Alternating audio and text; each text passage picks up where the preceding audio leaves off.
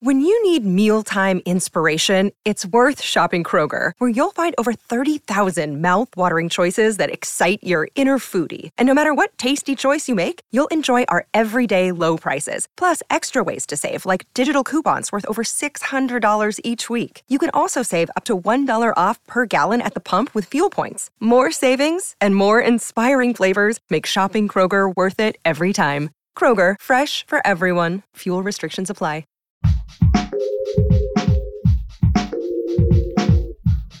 What if you could become a better person, not by working harder, but by taking one small step a day? And not because you're a bad person now, but because there's something inside you that's ready for more. How to Be a Better Person gives you one tiny step a day you can take to be the person you want to be. My mission? To help you live your best life. Hello, and welcome to How to Be a Better Person with me, Kate Hanley. It's great to have you here. This week on the podcast, we're checking back in on the anti racism work many people were inspired to do after George Floyd's murder in May 2020. A year ago, books on racism were topping the bestseller lists and people were taking to the streets despite the pandemic.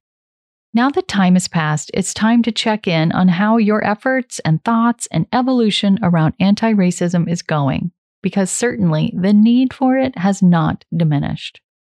Today's big idea is that if you are all charged up to get back to normal life where we are leaving the house and interacting with others on the regular again, that there is privilege in that excitement that is helpful to acknowledge now. Privilege is enjoying advantages that are based solely on things you have no control over, like your skin color, your sexual orientation, your gender, your mental health, your physical health. So, privilege relates to race, but it extends beyond that too. Having privilege is not a good thing or a bad thing, meaning, if you're born white, heterosexual, and without any neurological or physical challenges, you enjoy a lot of privilege in this world that prioritizes white, heteronormative, abled people. But that doesn't make you a good person or a bad person. It's just a fact. But privilege can make you see the world in a way that does not reflect the reality of large groups of other people. Just because you're pumped about getting back to some form of normal life, many people aren't. And being aware of that is going to make you a more empathetic and, dare I say, better person. Here's an example Fisher Nash recently wrote in the style section of the New York Times I'm glad there is hope around the corner for so many people, but I dread the return of pre pandemic life. This year has been a gift to me. I am autistic, and crowds, loud sounds, and the threat of people standing too close to me in public spaces are overwhelming and keep me in a constant state of stress. This year, for the first time in my adult life, I have been calm it's like the world created a disability accommodation just for my autism. I've read similar stories from Black people who noticed in lockdown that their stress levels and anxiety came down because they weren't out in the world where they were subject to microaggressions and fear. Of course, I've read stories too of folks who have used the pandemic to transition from one gender to another, for example, and they are excited and relieved that they didn't have to go through this transition in the public eye and that they can literally come out as their preferred gender this summer. So the pandemic hasn't necessarily been good for all groups of less privileged people. But it's worth considering that there are many different types of people who are a little bit nervous about returning to normal life. If you are just raring to get back to big weddings and concerts and dinner parties and group activities, there's nothing wrong with that but it is a privilege. It could be, but isn't limited to white privilege. Maybe it's the privilege of being an extrovert in a world that considers extroversion to be normal. Maybe it's the privilege of being one of the 82% of people who don't experience social anxiety. Maybe it's the privilege of not being autistic. Maybe it's several of them. And while privilege isn't bad, remember, it is important to acknowledge it. So you can remember that if you encounter someone in your newfound out there-ness who's prickly or looking ill at ease, or you invite a friend to go out with you and they decline, it's not about you.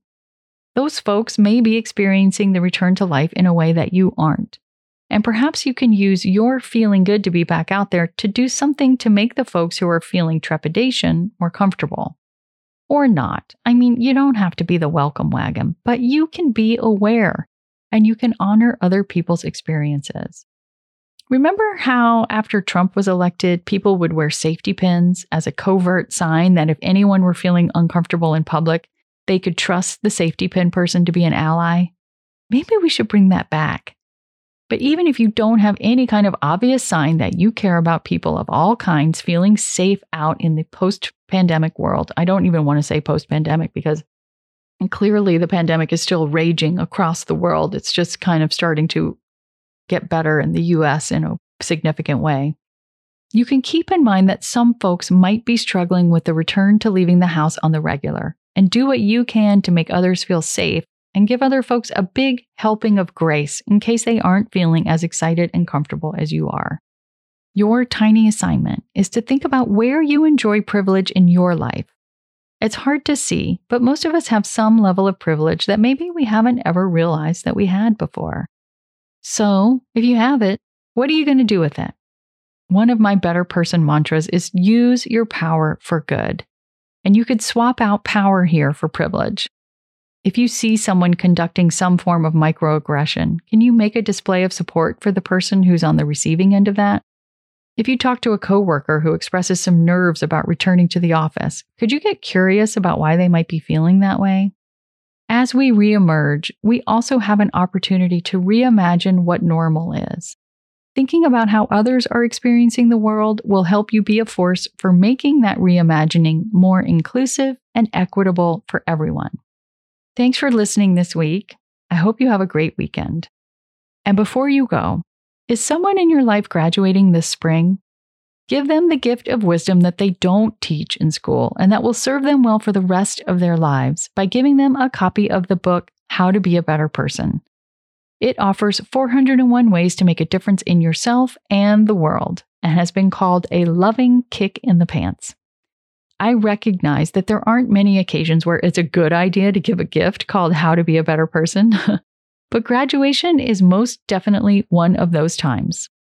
How to Be a Better Person is available wherever books are sold, and if you'd like to give a signed copy, use the Contact Kate button at beabetterpersonpodcast.com to send me the graduate's name and your address and I'll send you a personalized bookplate that you can attach to the inside cover, and voila, you'll have a signed copy to give.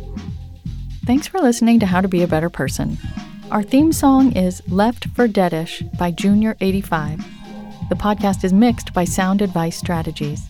If you liked what you heard in this episode, share it with someone you think would like it too. Your voice matters. Also, How to Be a Better Person has an official newsletter that sends the past seven episodes a sneak peek of the week ahead, and one well chosen meme to your inbox every Saturday morning. Sign up at beabetterpersonpodcast.com and click on Get Podcast News.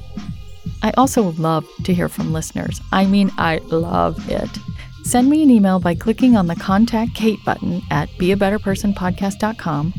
Tweet me at Kate Han, K A T E H A N, or find me on Instagram at Kate Hanley Author. I look forward to connecting with you.